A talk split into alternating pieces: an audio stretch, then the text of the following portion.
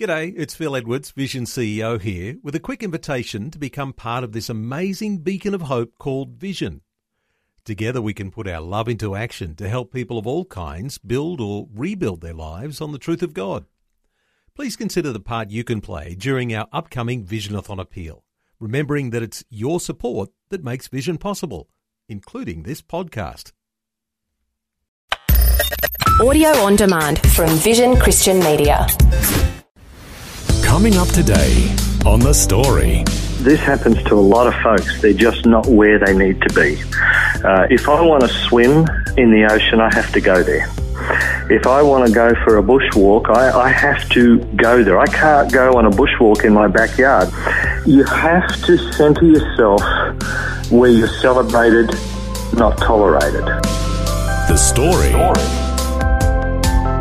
G'day, I'm Jimmy Colfax. Welcome to The Story. Well, get ready for a big dose of encouragement from our first guest today, Pastor Chris Maynard from Queensland. Chris is the founder of Active Christian Ministries and is passionate about helping people find their full potential in life. He's having a chat and sharing his enthusiasm with his good friend, Karen Hunt. People, Chris, find it harder than others to figure out who they are, you know, how they're wired, what makes them tick.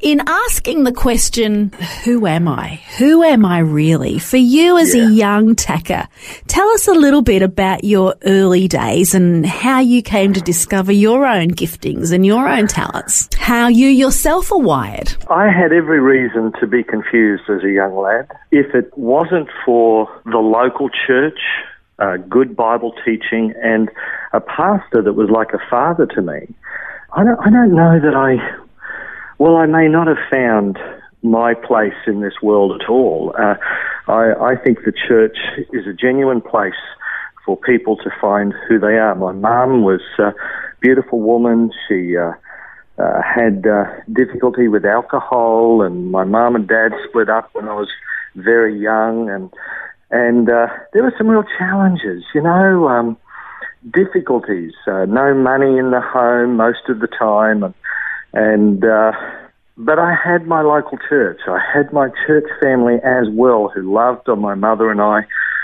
uh, so much, and out of that you know, the Holy Spirit worked in my life and took me on my personal journey of discovering who I am. So how old would you have been when you think you discovered that? Looking back, I knew my calling at the age of 17, but that was where I woke up to that realization. I was already operating in who I was prior to that, but I woke up and realized, hang on, this is who I am. This is my calling. However, engaging that in my life, practicing that in my life, all came with maturity and learning the things of God and ensuring that uh, I didn't spend my time in other areas that I may have been good at. I needed to spend my life in the areas that God had called me to and wired me to. Often, you know, you, you look at birds that fly to the south, uh, they don't question why they're going there, they just go there. Salmon don't get upset because they've got to swim upstream, and bears don't become cranky because they have to hibernate. It's wired within them who they are. And I was looking at this word instinct. It's such an interesting word. In fact, the word instinct, according to the dictionary, says an inborn pattern of behavior that is characteristic of a species. Oh my goodness, when you look at what that is, God has hardwired you, me, to be individual in every way and uh, exploring that full potential is very, very exciting. Not so mysterious at all. Chris, let me ask you when you were a teenager, when you were a young man, what were you good at? What was your instinctive nature back then? Well, Do share. well, I was uh, I was drawn. What's interesting was I was drawn to music very much. Uh, I guess a lot of teenagers are. Uh, I was drawn to drums and all that sort of thing, and I thought, well, maybe I'll be a, you know, I'll be a drummer for God for the rest of my life. What really was the prevailing draw in my life was encouraging others, uh, reaching out to others, and uh, found that I was pastoring people long before people called me a pastor. Long before I would get on my push bike visiting people, and you know the thing is, I didn't feel weary doing what I felt called to do. In fact, at the time, I didn't, I wouldn't have related it to a calling. I just wanted to do it. Later on, I called it my calling, but I was doing what I felt passionate to do. Of course, I didn't have my license, and so when I got my license, it was wonderful. I, I would hop on a motorbike or drive the car out and visit people. What's interesting was it was after that I remember talking to Pastor Ted Watson. I said, I find myself wanting to do this. What does this mean? And I was quite confused by it because I was wanting to visit people, wanting to help people, wanting to pray for people, just drawn to that. And then he explained to me that this was part and parcel of my calling, but also my wiring. He said, I think you are gifted as an encourager. I think you're a motivator and all that sort of thing. I sat there listening to him explain who I was and it confirmed everything that I had already been doing. Chris, were you being encouraged yourself as a young man?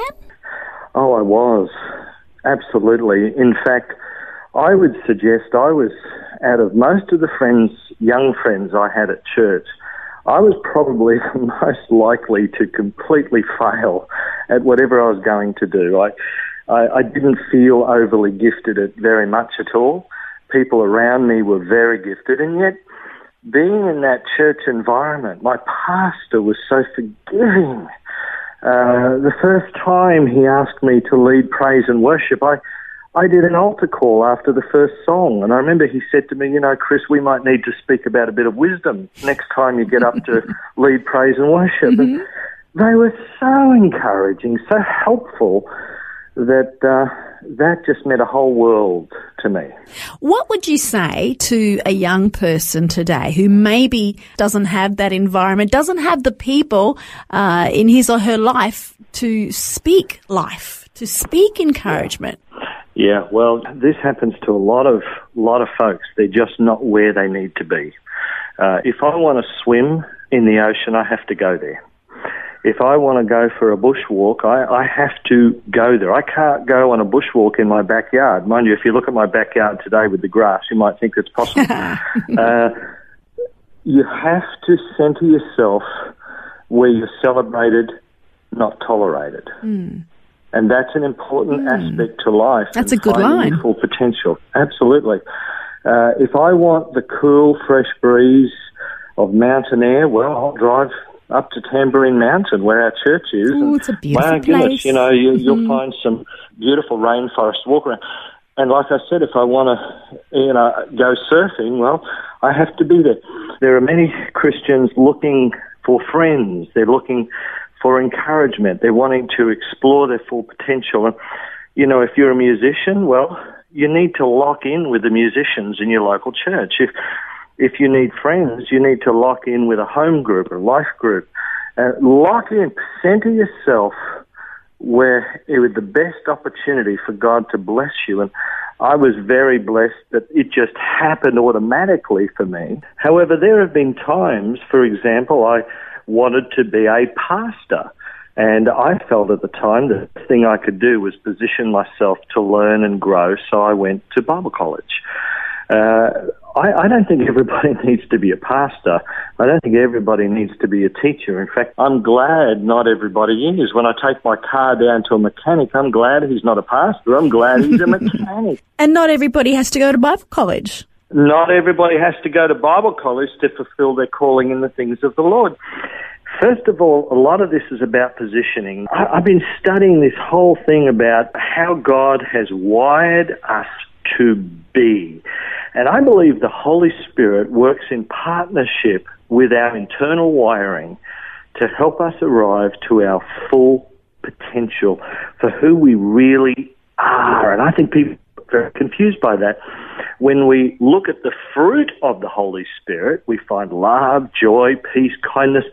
But prior to that, we discover that the Bible warns us not to be involved with the things of the flesh that war against His work within our life. I am so convinced that the Holy Spirit enables us and works with us uh, so that where we are joyful or the peace of God, that goodness of God, the fruit of the Holy Spirit adjusts our mind, adjusts our thinking, adjusts our lifestyle, where our natural instinct to where we need to be will be unrestrained.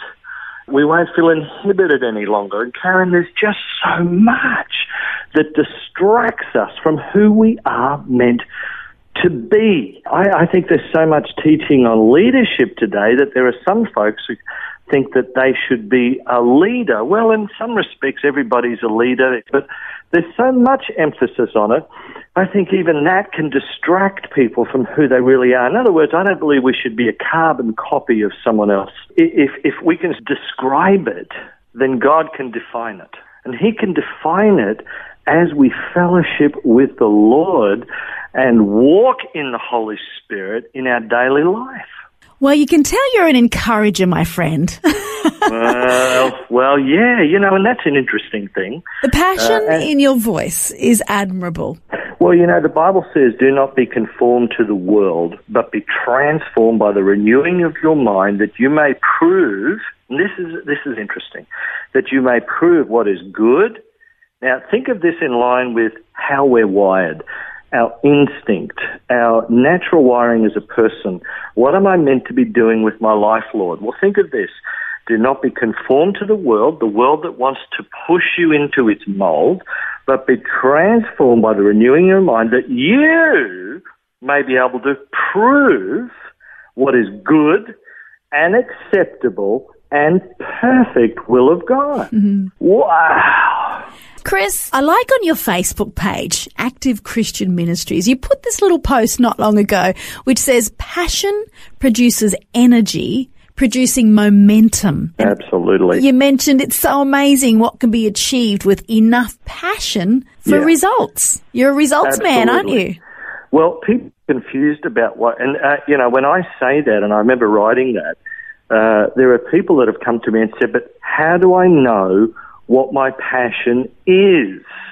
Well, the truth is, you are naturally hardwired to go in a particular direction. It's just that there are distractions in our life that pull us away, that, that try to conform us to another image other than the image that God created us to be. When we find ourselves in fellowship, find ourselves walking in the Holy Spirit, find ourselves reading the Word of God and nourishing our mind, nourishing our Christian life, uh, what automatically happens is we are drawn. Uh, I was talking to a lady a couple of days ago who is a wonderful artist and she does this beautiful pen work. I, I haven't seen anything like it before. And I said, You have to go in this direction. This is what you do. You know, she has no trouble exploring that. My passion, as all Christians, should be the things of God. And out of that, we find our natural wiring. Not everyone's going to be a preacher. Not everyone's going to be a teacher. And neither should they. Uh, not everyone will be a radio announcer like you. But I know this. I would feel like a fish out of water if somebody said, we'd like you to become, you know, a great tennis player or, you know, a great swimmer. Uh, that's just not going to happen for me. I'm not going to, it's not going to wake me up in the morning. Uh, the things that you are passionate about are the things that you could wake up in the morning and go with and enjoy and love. And out of that, you produce great energy. And out of that, enormous momentum is built in your life. Because where the Spirit of the Lord is, there is liberty. Amen, brother. Wow. How good is that? Don't you love that one? Amen.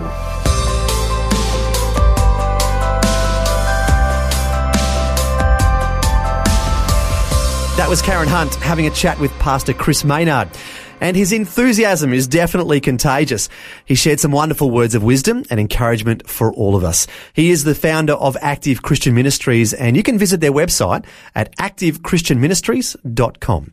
Next, we're going to get to know another good friend of Karen Hunt's, Helen Sahl. Karen and Helen were rookie teachers together back in the day. However, Karen is here in Australia while Helen has gone overseas to teach missionary kids in Papua New Guinea. We'll find out her story when we return. The story. If this program has highlighted something you'd like prayer for, we'd love to pray for you. Call 1 800 Pray For Me. That's 1 800 772 936. It's a free call. Or text 0401 132 888.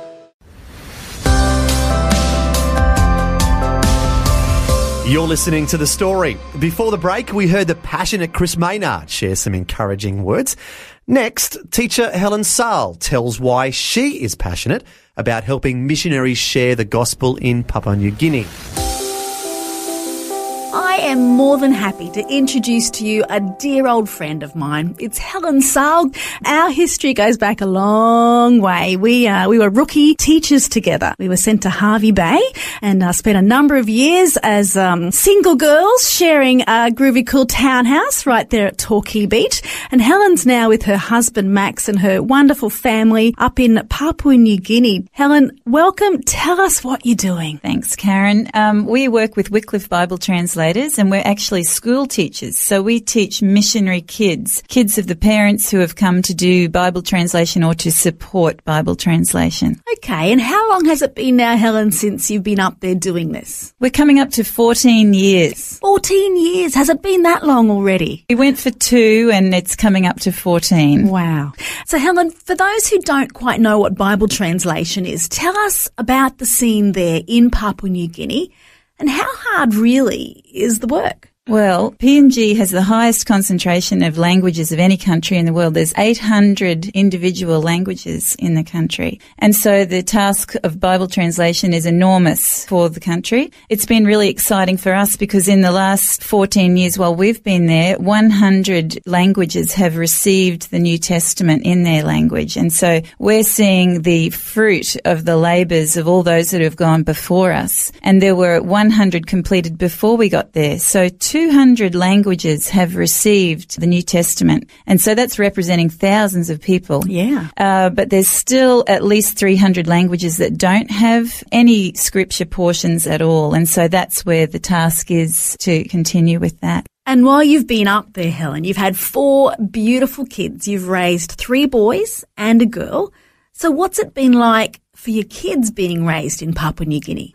Fabulous. We have a great school. There's about 140 kids in the high school and similar number in the primary school. It's a multicultural community. People have come from all over the world to work. There's probably 20 countries represented, as well as Papua New Guineans. So we have this multicultural, uh, linguistic little community that we live in, about 500 yeah, we, we work and we go to school and uh, do the normal kinds of things, but all with the common purpose of seeing the Bible translated. So now your dear hubby Max, what's his role in the school? Okay, well, he was teaching there for the first 10 years and then he went into administration and so he's been principal of this, both the schools for the last four years. And this is in Ukarumpa, have I said it right? Ukarumpa. Ukarumpa, not Yes. quite correct. Yeah, that's okay. and yourself? Uh, and I've been teaching, well, since our kids are into school now, I've been teaching uh, science classes to the upper level kids. In, Science? Well, it's anatomy and physiology, so it comes underneath science. Right, because I must great. say Helen was a PE teacher. Yeah, well, that's where the anatomy and physiology comes in. Yes, and uh, definitely a wonderful home ec teacher. You've taught actually many different things. Well, you know, that's the thing about going to work in a small place. The opportunities for work are many, and uh, you often find that you go into a different role to what you might have gone for. and I know Max and Helen's hearts well, and I'm sure that your teaching goes way beyond the curriculum of any books. Oh, well, we have the privilege of being able to teach a Christian worldview in Yep. our school, and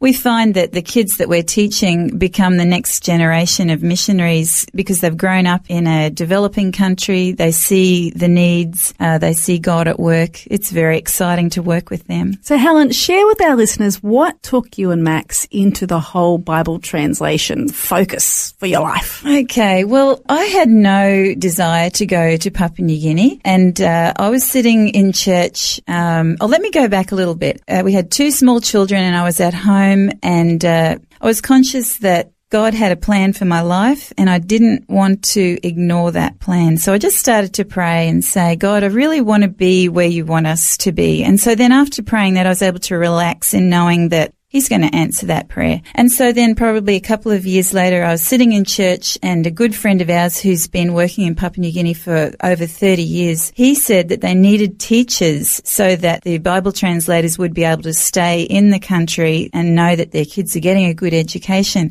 Well, God just shot Max and I through the heart that day. We didn't know that about the other. And so we went home a little nervous about what the other might say when we uh, announced this, only to find out that it was, it had had happened to both of us. Yeah. And from that point on, we knew that that was what we had to do. We didn't know anything about Bible translation. We just knew that we needed to be teachers at this school, Ukarumpa in PNG. So, Helen, we've learnt that you're in Papua New Guinea, and I know there are a lot of Aussies doing missionary work there. I know of people in Bougainville, in Madang.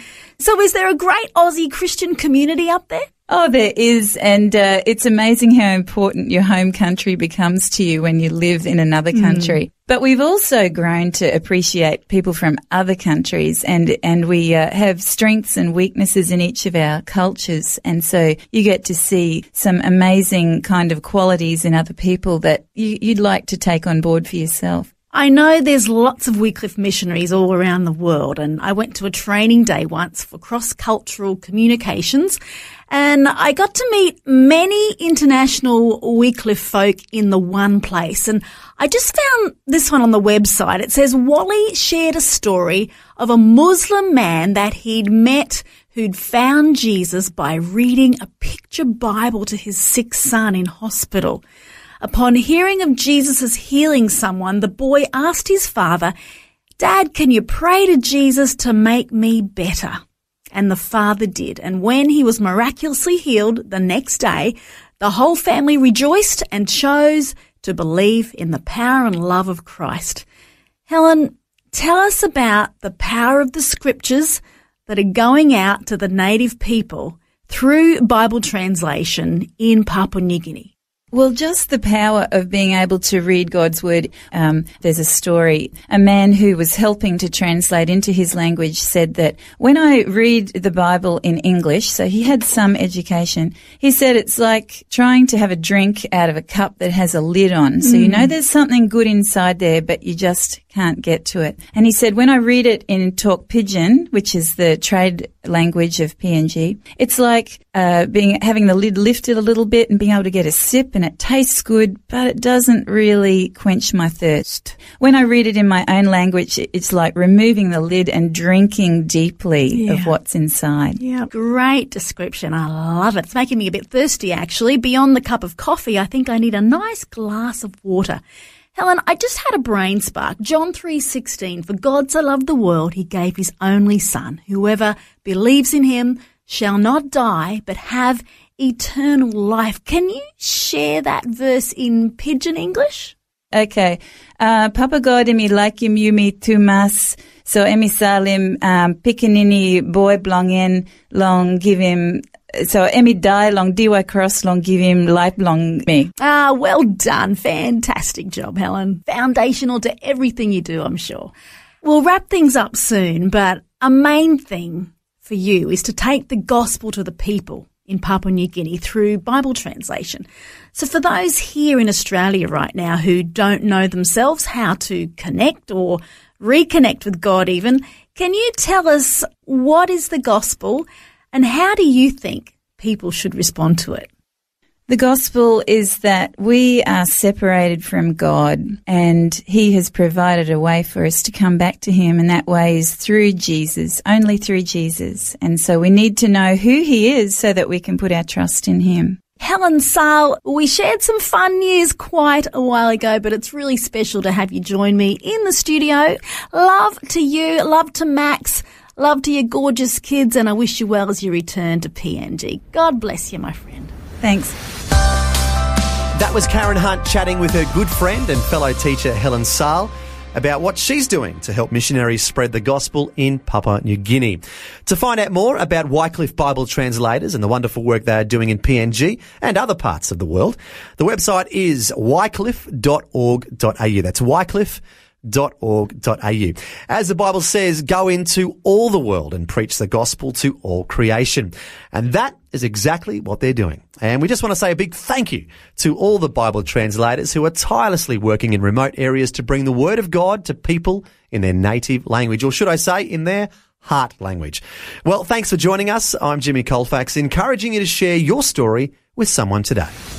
Next time on The Story. So I went in there and it was full of Christian songs and Christian literature and books and Bibles. And this little woman at the counter called me over. She says, Come over here, dear, come over here. So I went over there and she put her hand on top of my hand and I felt like a 20 kilo rock. And I just thought, I can't move my hand. Margaret Zimmerman is living proof that you can't judge a book by its cover. She is a wonderful Christian lady who loves the Lord, and so it's hard to believe that at one point in her life, she was a practicing witch, a drug addict, and had spent three years in jail for robbery. How did this miraculous change come about in Margaret's life? We'll hear her story next time. The story. Just another way Vision is connecting faith to life. This program is a production of Vision Christian Media. To find out more about us, see vision.org.au.